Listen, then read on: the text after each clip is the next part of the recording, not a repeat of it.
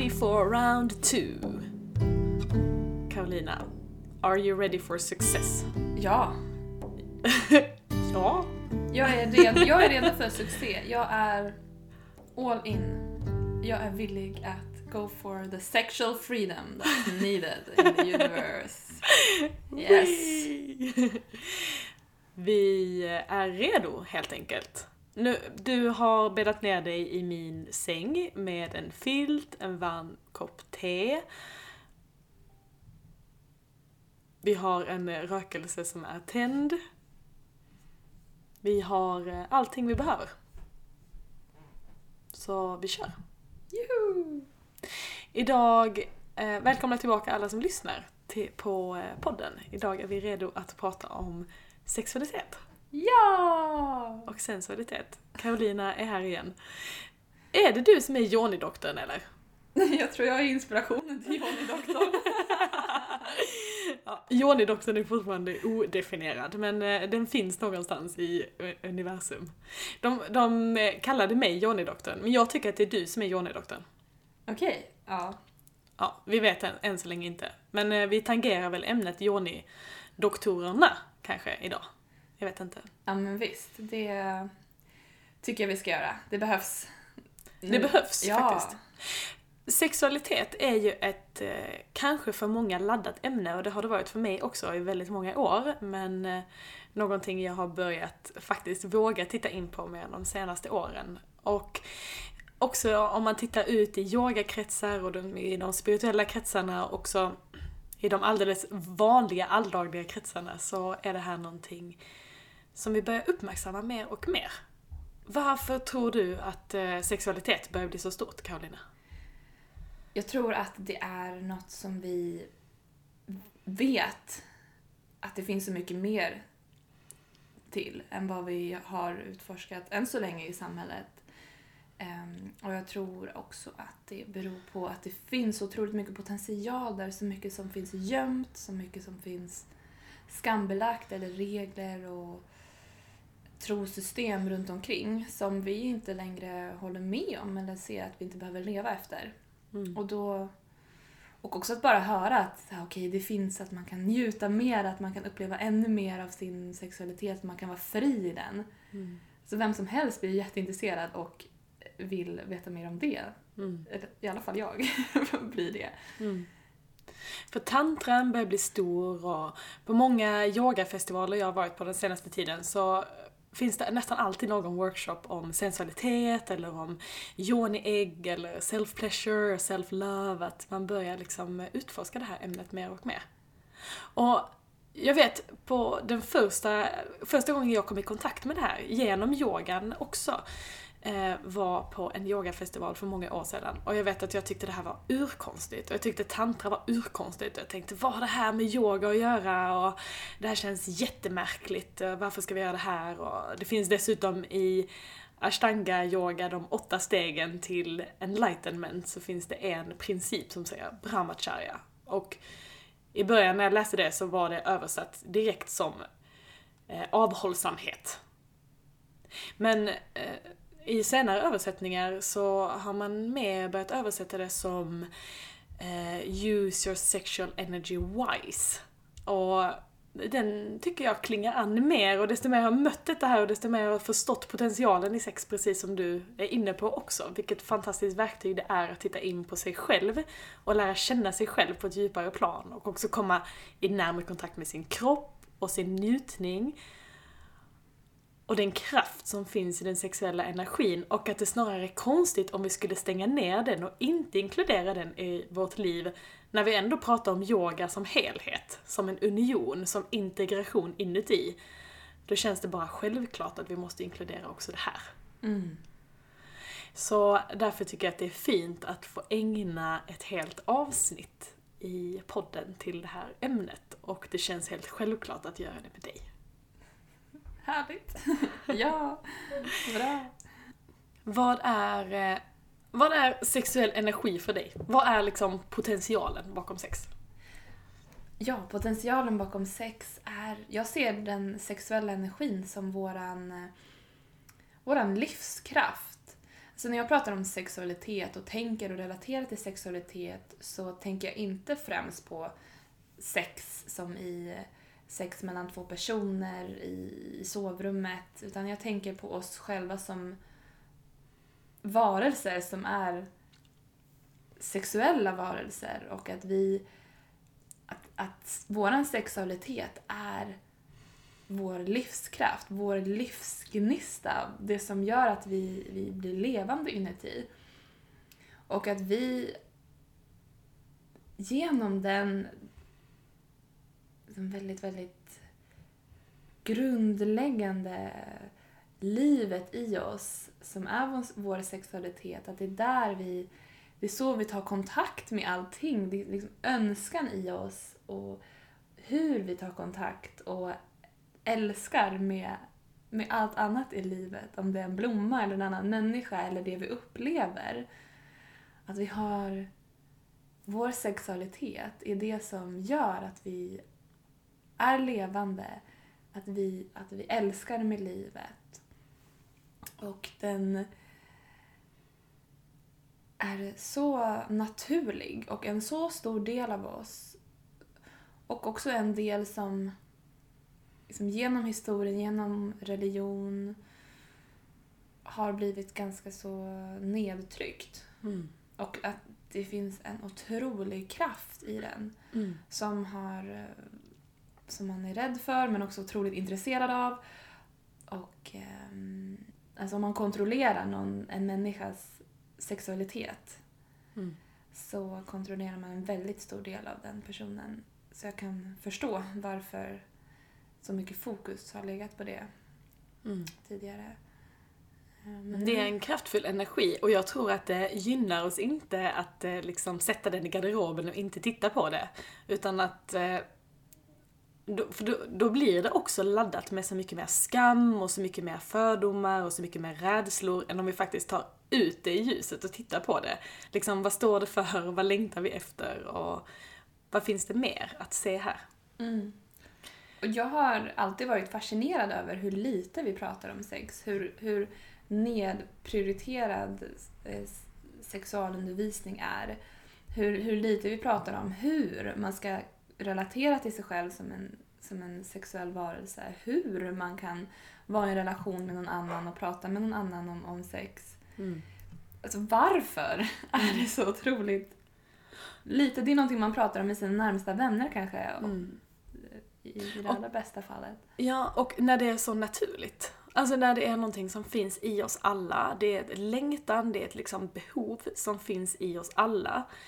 Ja, som är så fundamentalt också för vårt välmående. Och för att vi ska känna oss hela och för att vi ska kunna acceptera alla delar av oss själva. Och det tangerar så mycket mer också än vad du sa, bara liksom det rena sexet som händer i badrummet. Nej, i sovrummet.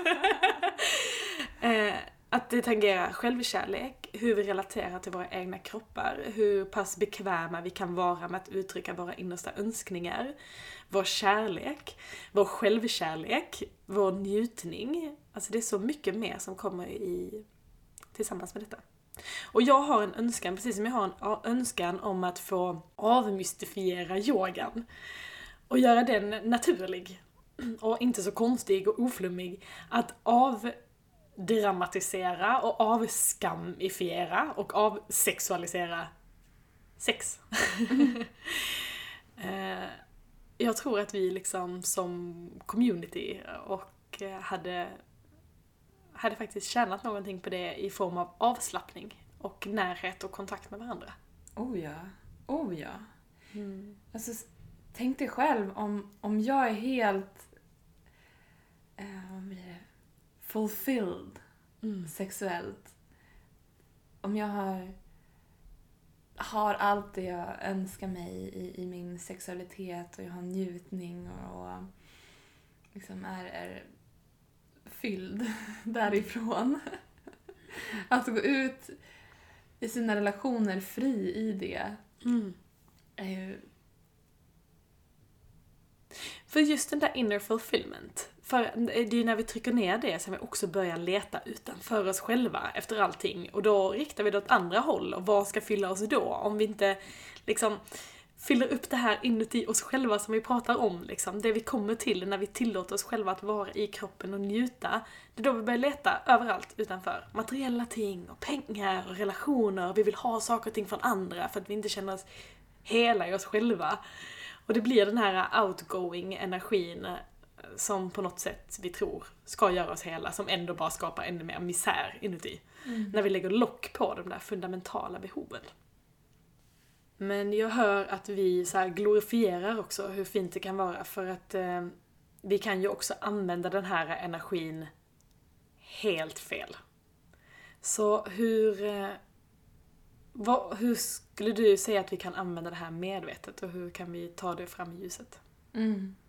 Alltså vi alla har mönster i vår sexualitet. Vi alla har en historia av um, vad som är okej, vad som inte är okej, vad vi tycker känns bekvämt att göra, vilken typ av sätt att engagera oss med oss själva eller med andra sexuellt. Kanske någon är väldigt bekväm med att eh, leda och vara i kontroll och någon annan är väldigt bra på att eh, bara följa med och så vidare. Men om man börjar bli intresserad av, okej, okay, vad är det för något som jag är bekväm med? Vad är det jag liksom upprepar igen och igen? Och hur föder det mig?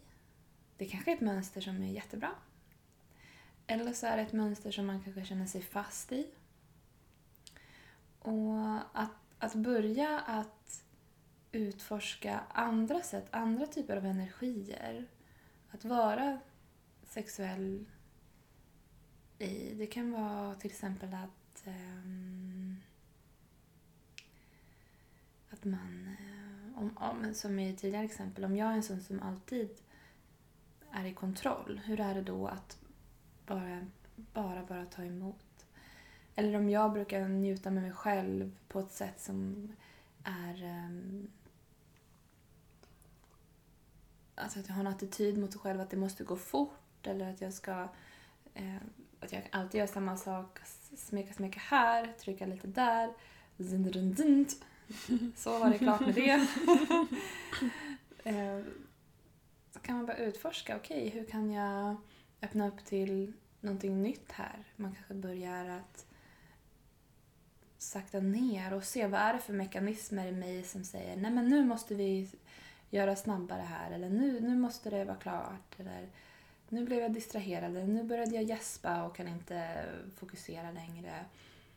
Att börja bli intresserad av vilka mönster jag har i min sexualitet när det faktiskt kommer till en mer sexuell situation. För de mönstren som vi har där kan man väldigt ofta eh, dra paralleller till, till andra delar av livet. Mm.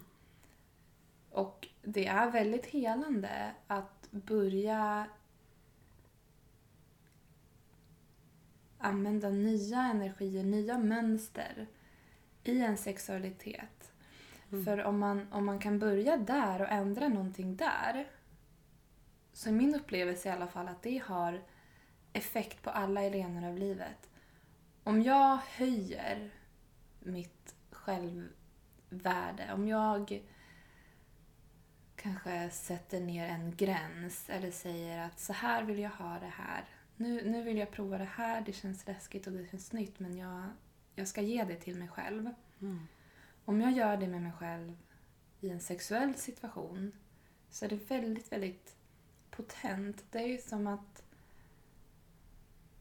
För att eftersom att i den sexuella situationen så blir det en väldigt medveten påkoppling av våran livskraft. Och att att, att omprogrammera sig själv där mm. tillsammans med njutning mm. gör att det går väldigt djupt. Och därför påverkar resten av livet. Mm. Alltså det är väldigt många som när de, när de börjar göra en, en resa med sin sexualitet så förändras de väldigt mycket och väldigt mm. fort och utvecklas väldigt snabbt. Mm. Eh, och och eh, förhoppningsvis så har man en, hittat en bra lärare, en bra tradition som eh, som kan guida på rätt sätt. Och, Mm. och det finns väldigt, väldigt mycket där ute nu. Så eh, jag tror det är också väldigt viktigt att om man ger sig in i det och i den utforskningen att man hela tiden är sann mot sig själv. Mm. Och lyssnar till sig själv, lyssnar till sin kropp, hedrar sig själv, hedrar sin kropp. Eh, inte går över sina egna gränser. För det är väldigt... Ja, väldigt potenta Mm. processer. Som ett raketbränsle för personlig utveckling. Ja, men det är det verkligen. Det är Mm. det. Mm. Och, och lite så här att det är eh, hela tiden kanske på gränsen av vad vi själva... Alltså det är lite on the edge hela Mm. tiden. Och alltid när vi är on the edge, det är där saker och ting faktiskt verkligen kan hända och göra skillnad. För vi, när vi är liksom på gränsen av vår egen comfort zone utan att kasta oss själva alldeles för långt ut. Men det är ju först och främst där vi faktiskt kan börja förändra saker och ting. Liksom, det händer inga förändringar när vi bara går i samma mönster eller när vi går inne, innanför vår liksom, komfortzon hela tiden. Men när vi utmanar oss själva, det är ju då eh, saker och ting faktiskt kan förändras. Mm. Och därför tror jag också att det här är väldigt potent, eller jag vet att det är potent. Det lilla jag varit inne och nosat på det så vet jag att det här är ett väldigt bra verktyg om det används på rätt sätt. Mm. Och att, som du säger, det är en spegel. Precis som det är att gå till yogamattan och yoga och vara närvarande i vad som kommer upp i en då, så är det ju oftast våra vanliga mönster som spelar ut sig på yogamattan också. Om vi är trötta, att vi ofta går in i en kollaps, eller om vi är eh, mycket uppe i varv, eh, eller att vi pushar oss själva, att vi pushar oss själva också i yogan. Liksom. Det är ju bara en spegel. Liksom. Eh, och likadant även då vår intimitet och hur vi är i nära relationer med andra människor. Så fint, bra sätt att börja arbeta med sig själv. För vågar man ta plats i en sådan situation så är det också lättare när man kommer ut på arbetet att våga ta plats i den situationen. Eller att våga surrender och släppa taget. Eller att våga sätta gränser till exempel. Eller rikta en situation åt ett håll som gynnar oss istället för att bara följa med i strömmen. Mm. Måste ett, eh, ett utforskande av det här slaget ske tillsammans med en partner eller kan man göra det på egen hand? Ja, den behöver inte vara med en partner. Man kan göra det på egen hand. Vi kan ju njuta med oss själva och det är där allting startar. Mm. Det är verkligen ett av de... Eller man, man kommer behöva vara med sig själv och lära, sig, lära känna sig själv, vad som Mm. fungerar för en själv. Och jag har tyckt det varit jätteintressant att se med vilka mönster jag berör mig själv. Och, och hur jag self-pleasure med mig själv. Jag hade ett mönster av att att jag inte riktigt lyssnade till, till mina egna gränser ens när jag var med mig själv bara. Att jag, vet, även om det inte kändes som att kroppen var helt öppen eller villig så, så bara körde jag ändå och lyssnade inte på det. Jag pushade igenom, rörde och du, och liksom här kommer orgasmen och så var vi klara. Och det lämnade mig alltid med en känsla av att så här, nej men något var nog fel här. Och det här, det, det skulle kunna gått mycket djupare men det gjorde inte det. Varför inte det? Och utifrån att titta på det mönstret så började jag att en ganska lång process av att kunna hitta hur, men hur kan jag beröra mig själv på ett sätt som faktiskt får alla delar av mig att, att tycka om det jag gör och, och vara med på tåget. Så för mig handlar det väldigt mycket om att, att sakta ner, att, att välkomna en sensualitet och framförallt att lita på min, min kropp. Att om hon inte var öppen så bara fortsatte jag med liksom lätta, lätta smekningar över hela huden eller hela kroppen. Och, och, och, och sen helt plötsligt så boom, öppnas en, nästa steg. Och då kan man gå dit då. Och den, att, att börja lita på att okej, men hon, hon kommer att komma dit, men hon behöver få värmas upp. och och, och det är som att i hennes uppvärmning så är det som att alla, alla lager som finns i mig, speciellt kanske i en kvinnlig kropp, att, det, att vi behöver få, få öppnas. Mm. Att, att då upplevde jag det som att oj, då kom alla djupare delar i mig också ombord. Mm. Så att den, den njutningen jag upplevde kunde också gå mycket djupare. Det blev mycket, mycket mer intimt. Mm. Så mycket sakta ner, lyssna på var är jag nu, Mm. var på den nivån där jag är nu och sen gå vidare när det väl öppnade sig mer. Ehm, mm. Och jag tror, har man upplevt det, har man upplevt hur kroppen känns när den är verkligen helt öppen och avslappnad, då finns det ingenting att ifrågasätta längre. Mm. Alltså då, då vet man att, eh, åtminstone jag, jag ska bara tala för mig själv, åtminstone det jag förknippade med sexualitet är bara ytan på otroligt mycket mer som finns bakom det. Om man utforskar och kommer till den punkten. Mm. Eh, där det, det är liksom som att vi, vi har en idé om vad sex är, men bakom det finns någonting mycket djupare och det går inte att ifrågasätta hur kraftfullt det är. Om vi bara tar oss igenom och tar oss dit. Mm. Eh, för det är en, eh, en öppning till någonting större där bakom. Ja. Eh, och det är så fint. Ja. Jag tycker om någonting som min lärare sa till mig att varje nytt sexuellt möte är, är unikt. Och det, det fick mig att se att okej, varje, varje gång jag är med mig själv så är det unikt och det är nytt.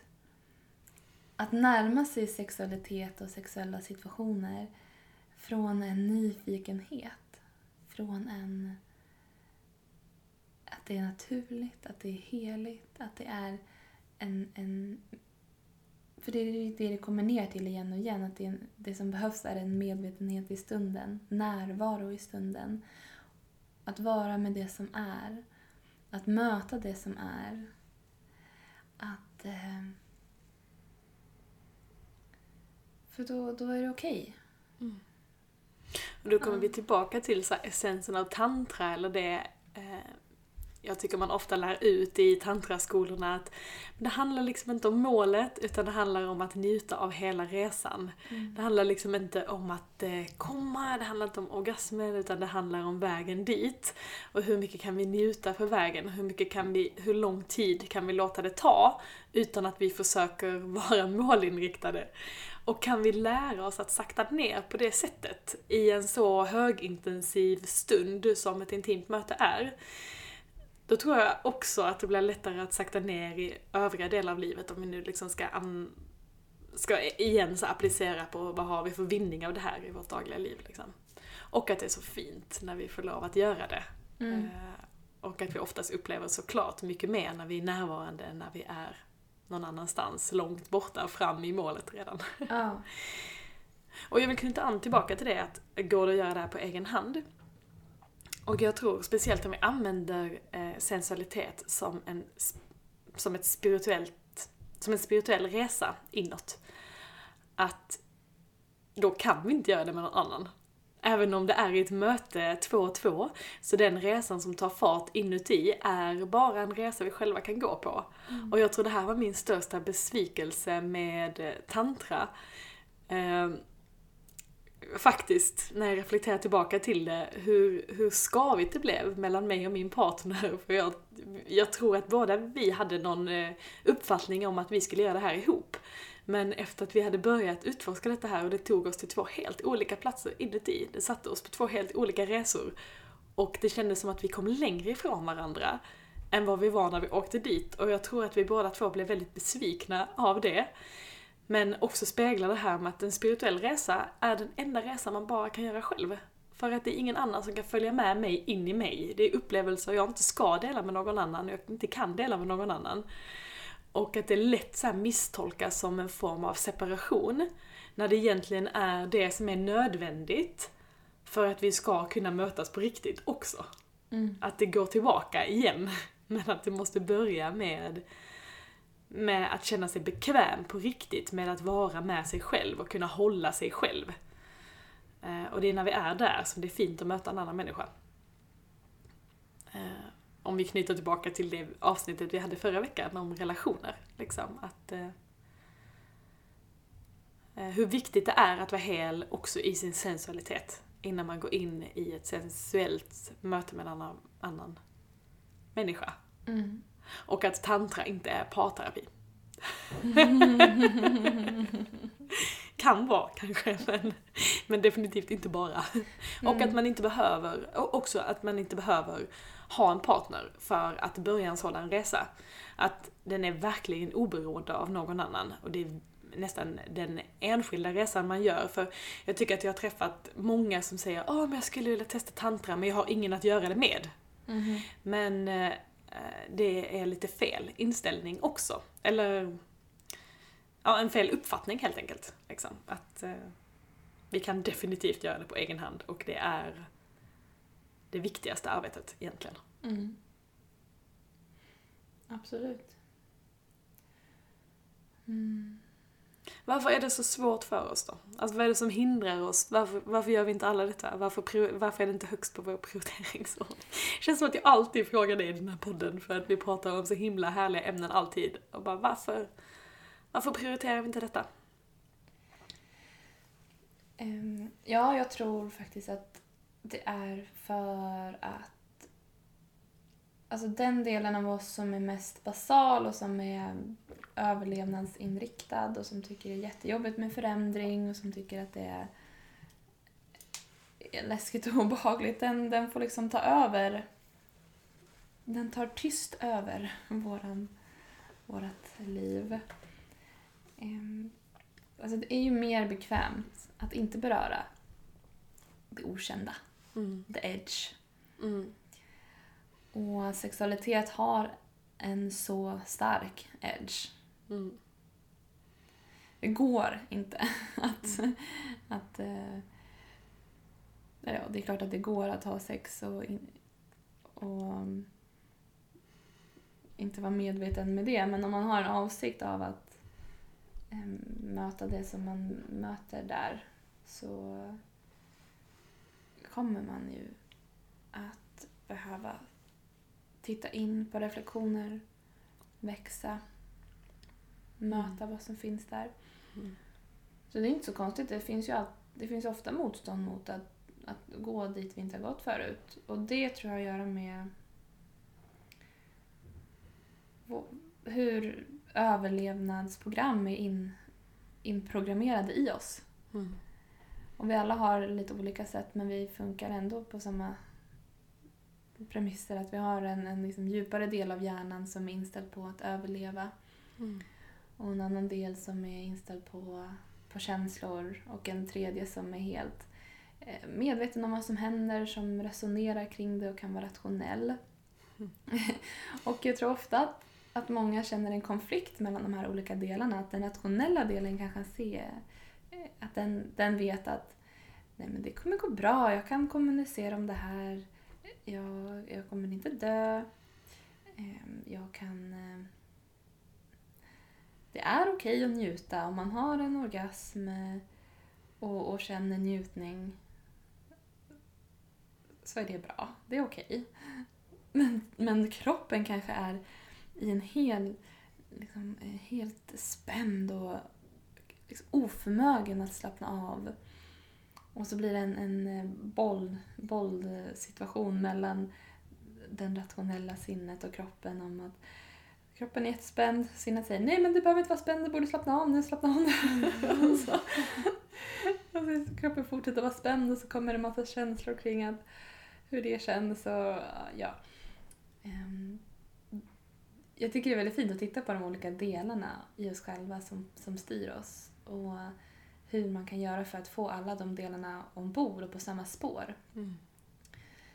Och kanske låta de delarna som tror att, eh, att det är farligt på något sätt eller som tror att, som inte känner sig bekväma och som är överlevnadsdrivna och behöver känna sig trygga. Att jobba med dem och jobba med de andra delarna, de mera rationella sådär, att de kan hålla Mm. de delarna och möta dem med kärlek och med välvilja. Mm. För ja, jag tror att det är den inre konflikten i oss som gör att vi nedprioriterar sex för att det är för läskigt Mm. att ens börja. Det kommer också till mig hur kopplat det här är med skam. Mhm. Och att det är ett sånt liksom lock. Mm. eh, och ett stort hinder. Eh, både att prata om det och att utforska det. Och att ta upp det med en partner, utforska det med en partner kan vara läskigt. Men det kan också vara extremt läskigt att göra det på egen hand. Eh, just för att det är... Alltså det finns så mycket rädslor och fördomar och skam kopplat till detta här. Och var kommer den skammen ifrån? Jag tänker att kanske det är när man var liten att... Jag vet inte, vad, vad tänker du att skam kommer ifrån? Ja, jag vet inte. De tar ju ofta upp det när man pratar om det tycker jag. Att eh, det handlar om hur, man blev tillsagd när man var liten och allt det där. Och att det liksom sitter så hårt i vårt system. Men också för att vi inte pratar om det på ett öppet sätt. Eh, och vi, liksom en, vi pratar om det på ett väldigt ytligt sätt men inte på allting som finns bakom. Eh, tror jag också är kopplat till att vi inte vet helt enkelt. Att det är en energi som sitter i garderoben som vi inte har tillåtit oss att ta fram och utforska och vara lekfulla tillsammans med och liksom avdramatisera lite grann. Och också att det för oss är kopplat med så mycket drama, så mycket problem, så mycket föreställningar.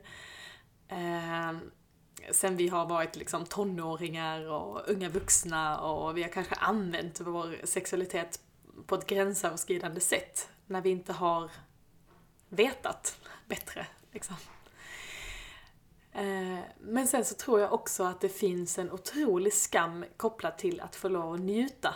Och för att ge sig själv tid. Och för att vara bekväm i sig själv och uttrycka sig själv på ett sätt som känns fritt. Precis som vår liksom jantelag som säger att vi ska vara medelmåttiga och vi ska inte tro att vi är någon och vi ska liksom inte ta större plats än någon annan. Att det är också kopplat till det här. Liksom. För att när vi är i njutning så är vi i ett sånt expanderat tillstånd. Eh, vi blir så mycket, vi blir så uppfyllda, vi blir så allt. Och så kommer den där lilla janten som säger det här får du inte lov att känna. Det här får du inte lov att göra. Det här är inte som vi ska göra. Här ska vi arbeta. Här ska vi vara produktiva.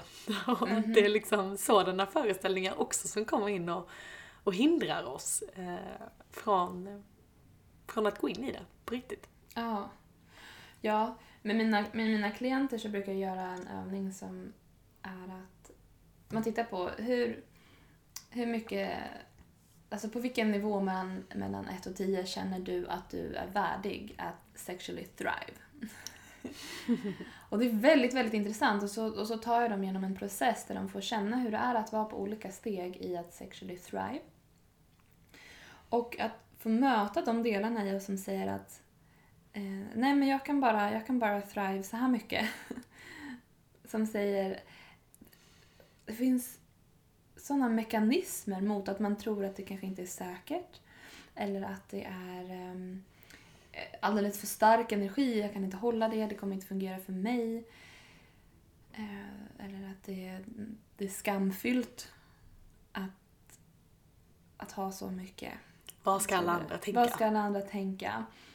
Så det är, alltså det är fascinerande hur vi eh, klankar ner på vårt värde och på att det vi förtjänar. Varför ska vi inte få, få njuta och ha det bra och, och leva med 100% potential levande i oss? Mm. Mm, så det finns många, många, många sabotörer där inne och många, många rädslor kring att inte bli accepterad eller inte Mm. få eh, höra hemma om, om man sexually thrive. Mm. Jag tänker att skam också är en, en fiende mot ehm, mot att vara i vår kraft. Mm. För om, om jag gör någonting och så får jag känslan av att det var fel. Då är det som en mekanism som säger att jag gör fel. Och där i finns det ju också säkert nycklar till vad är det som gör att jag inte står bakom det jag gör. Mm. Inte respekterar vad jag gör. Inte gör sånt som jag faktiskt står helt bakom. Mm. Och kanske är det att vi, vi tillåter oss själva att vara i skam för att det kan bli en ursäkt till att vi inte gjorde det vi gjorde. Mm. Att vi inte gjorde vårt bästa. Att men det är okej att inte göra mitt, eh, mitt bästa och stå bakom det jag gör här nu för att, för att jag ser det och jag känner skam för det eller jag känner, mig, jag känner skuld för det. Mm. Ehm, Och när du pratar om det nu så tycker jag bara att det reflekterar tillbaka till egenvärde. Mhm. Egenvärde, egenvärde, egenvärde. Och vår egen syn på oss själva. Liksom vad vi tillåter oss själva att ge och vad vi tillåter oss själva att ta av livet. Ja, precis. Någonting som jag tror att vi alla skulle gynnas av att titta in på och, och lyfta i oss själva. För att verkligen kunna njuta av det här livet och ge oss själva det vi vill ha och fråga efter det vi vill ha och tillåta oss att beröra det och få det att växa. Njutning liksom. Mhm. Så vi har pratat om sensualitet och personlig utveckling. Men hur, eh, hur kan man använda det här som, hur kan man implementera det här i coachning som du gör? Ja, ehm, jag brukar alltid jobba med mina klienter under en längre tid, alltså minst tre månader i sträck. För att det är en, en process som, som kräver som en omprogrammering av, av de program vi har i oss. Och som jag pratade om förut, hur det är sånt som, det känns som att det sitter i kroppen och det är trosystem runt omkring vår sexualitet, vår njutning och så vidare. Och jag tycker verkligen om den eh, metodik som jag använder i min coachning för där adresserar vi alla lager, alla de... Eh, det är både liksom, kroppssinnet, känslorna och de fysiska sensationerna i kroppen och de rationella tankarna. Att, att jobba på ett sätt där alla får komma ombord. Och eh, sen är det viktigt att man, att man har en kontinuerlig practice. Det, det kommer ge resultat. Att man igen och igen rör, eh, rör sin, sitt fokus, sin sexuella energi i nya mönster. Så jag brukar alltid ge övningar att göra mellan våra coachingsessioner till exempel. För att det, man kan ha liksom väldigt starka transformationer och insikter i, i en coachingsession. Men sen så är det det där, de små vardagliga stegen som kommer faktiskt omprogrammera systemet. Så det är också jätteviktigt att, att, eh, att det finns där på plats. Mm. Mm. Och att jobba både liksom från huvudet till kroppen och från kroppen till huvudet. Precis, Och- absolut. Vi har pratat om det, eller som yogan är ett sätt, ett jättebra sätt att göra det. Men också eh, den här kopplingen liksom till vårt egen till, vår, till vårt eget kön, liksom. Mm. Vår, vår egen yoni. Eh, som kanske är så otroligt avstängt för oss. Och, och jag tycker det är många som bär liksom extremt mycket spänningar i bäckenbotten. Eh, och vi är så stängda där på något sätt. Eh, och vi har, det är så mycket ja, men spänningar som leder till smärtor och alla möjliga konstiga kroppsliga symptom också.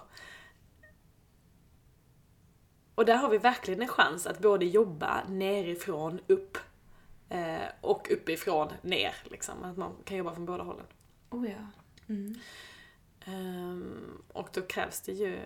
Alltså, och det är så powerful jämfört med att bara jobba från huvudet ner. För oftast vet vi. Oftast är vi ju intellektuella människor som vet precis vad vi borde göra, men ändå gör vi inte. Men att lägga till en aspekt att jobba nerifrån upp och ändra systemen i kroppen på en kroppslig basal nivå. Eh, eh, embodiment så tror jag att det leder till, eller jag vet att det leder till en mer långsiktig förändring. Ja. Så what's the practical tips? Ja, men okej, jag skulle vilja ge en, en, ett förslag på self-pleasuring. Åh.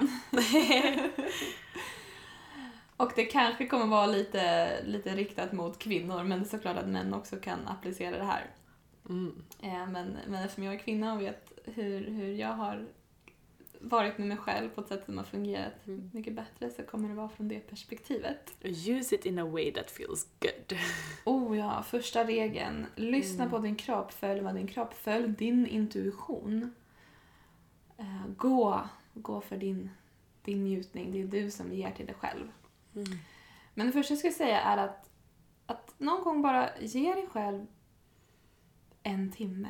Låt dig själv veta att nu har jag en timme där jag bara ska ge till mig själv och njuta med mig själv. Mm. Och där premissen är att det, det finns inget mål. Målet är inte en orgasm, målet är inte att vara duktig och njuta och ha det skönt. Utan målet är att Eller checka av. checka av. Nej, precis. Det, det som är avsikten är att möta dig själv där du är nu. Mm. Med intimitet, med sensualitet och bjuda in njutning om det är naturligt att det blir så. Och jag tycker det alltid är bra att, göra det lite fint i rummet. Göra det som en liten ritual. Kanske tända ljus, en rökelse eller sådär om man tycker om det. Och ge sig själv ett, ett vackert ett vackert space att vara i för den här timmen. Kanske sätta på lite fin musik i bakgrunden. Och så tycker jag det är bra att man börjar med att säga en avsikt. Och säga, Ja, min avsikt är att möta mig själv där jag är just nu och njuta med mig själv. Mm. Eller vilken avsikt man själv har. Mm. Och sen att man eh, ger sin kropp tid till att värma upp. Till att öppna på sina egna premisser. Att vara nyfiken i var är kroppen nu? Och hur kan jag möta kroppen nu på ett sätt som kroppen gillar och, och tar emot nu? Hur kan jag vara med mig själv utan att ha någon agenda, någon push eller någonting? utan att det bara är att jag berör min kropp för dens njutning. Kanske är det jätte, jättelångsamma smekningar över huden. Kanske massage av brösten. Och det är ett väldigt bra tips. Att börja med att göra en, en helkroppsmassage. Att, att liksom, ta tid till det. Kanske massera i en kvart. 20 minuter. Du har en hel timme. Det är kanske bara det enda du gör. Så massera över hela kroppen och sen, sen kanske börja närma sig yoni och vulvan. Alltså utsidan av vagina och där bara börja röra långsamt, långsamt och vara med varenda liten, liten del som du berör och känna. Och sen någonting som alltid är väldigt, väldigt eh, bra är att andas medvetet. Att ta djupare andetag. Man kan göra ett andetag som liksom går ner ända ner i magen.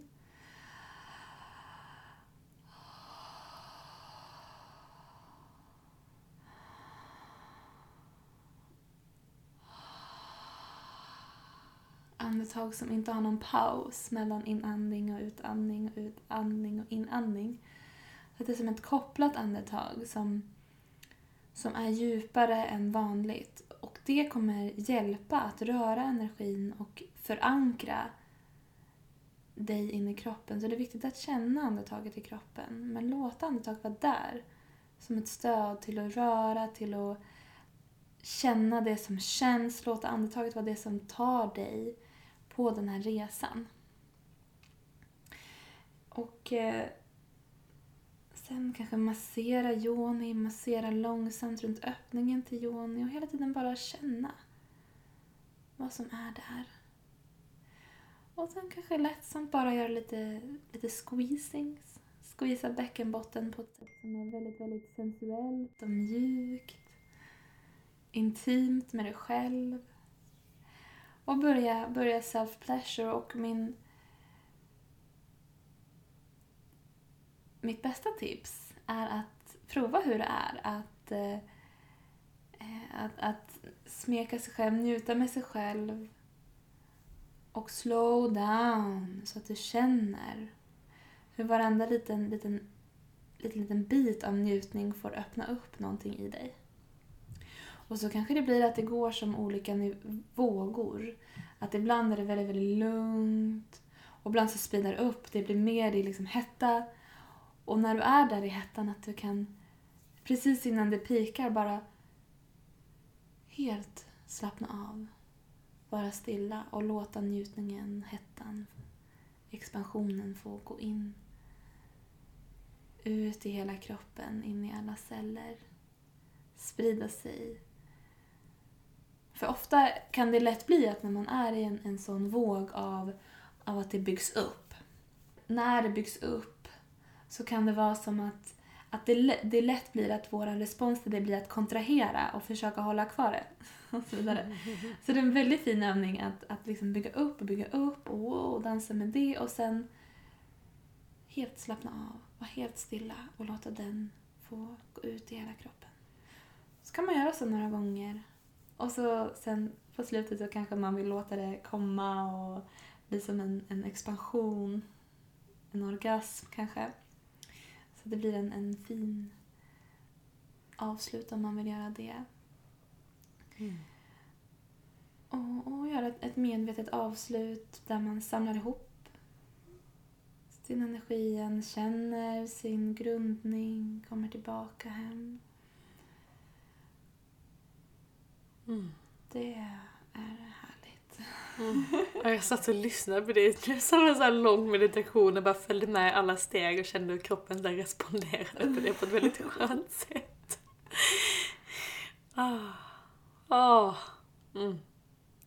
Men jag vill också så bara flika in att, att ge sig själv en timme av att vara med sig själv behöver ju inte alltid heller, eh, eller med avsikten av att njuta och vara med sig själv, behöver inte alltid resultera i att man är intim med sig själv på det sättet.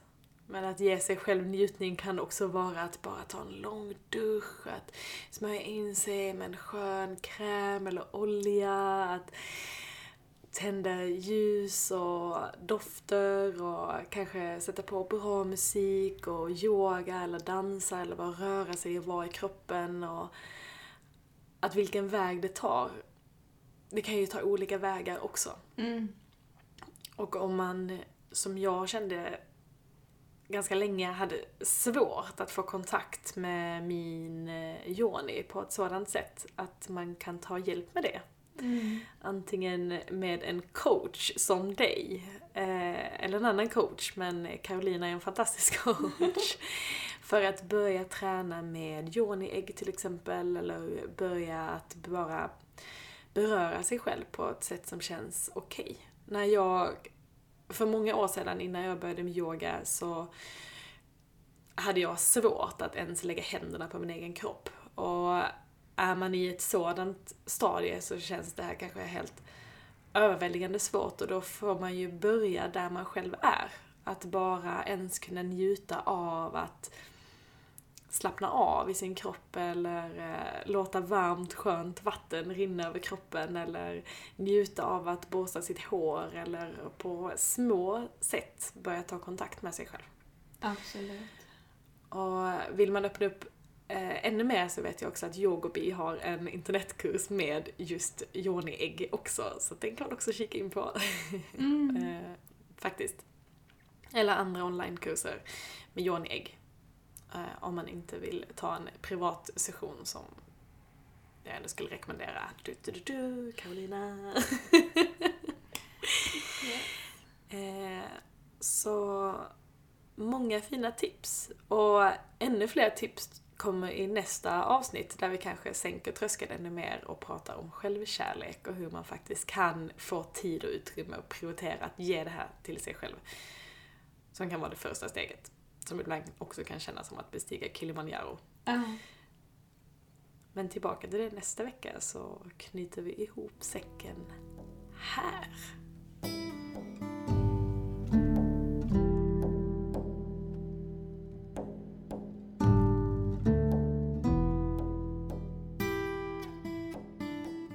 Att avrundas vill jag tacka Yogobi som hjälper oss att genomföra denna podcast. Men också för att det hjälper mig och över 100 000 andra att yoga, meditera och träna online på sina egna villkor och alltid med bas i ens egna förutsättningar. Yogobi.com tillgängliggör kvalitet genom att samla ledande yogalärare och experter inom hälsa och träning på en och samma plats. Online. Ett fantastiskt verktyg för en hållbar hälsa.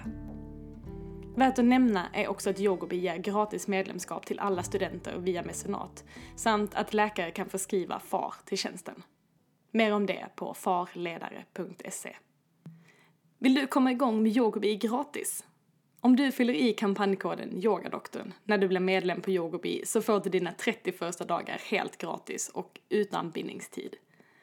Då yogobi.com är en bred tjänst med många videos och mycket vägledning så har jag tagit fram några videoplaylists för olika behov. Mina rekommendationer, helt enkelt. Dessa hittar du på min hemsida www.yogadoktorn.se Följ oss gärna på Instagram. Yogobi på yogobi och yogadoktorn på yogadoktorn.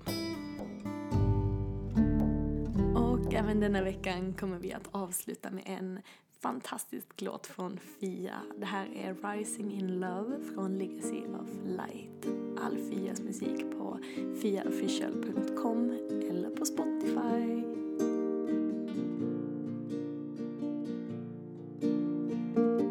Every inch of my body, each fiber and cell is vibrating with desire.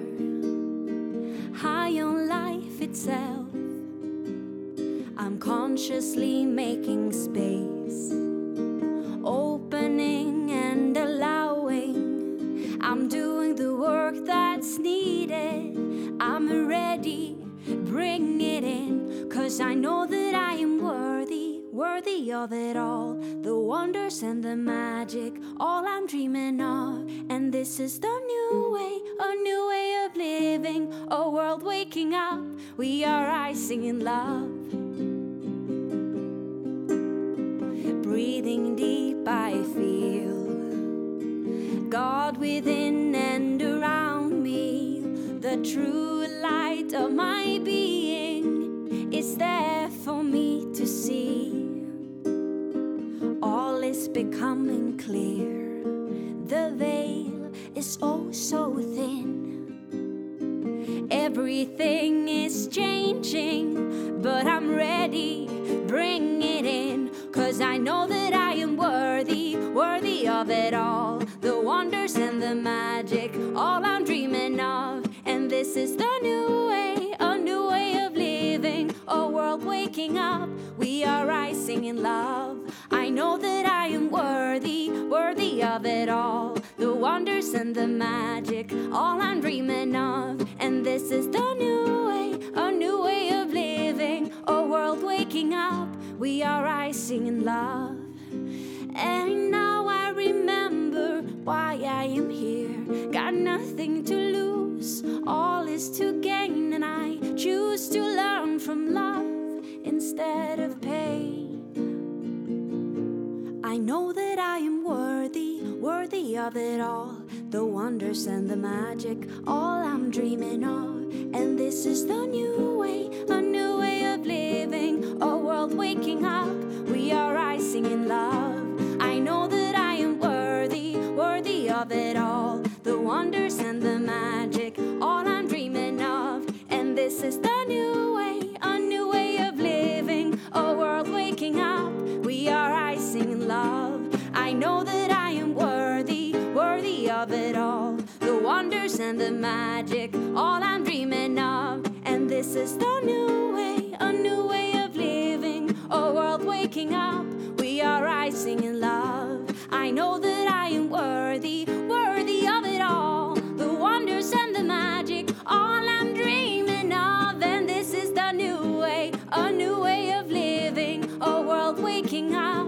We are rising in love.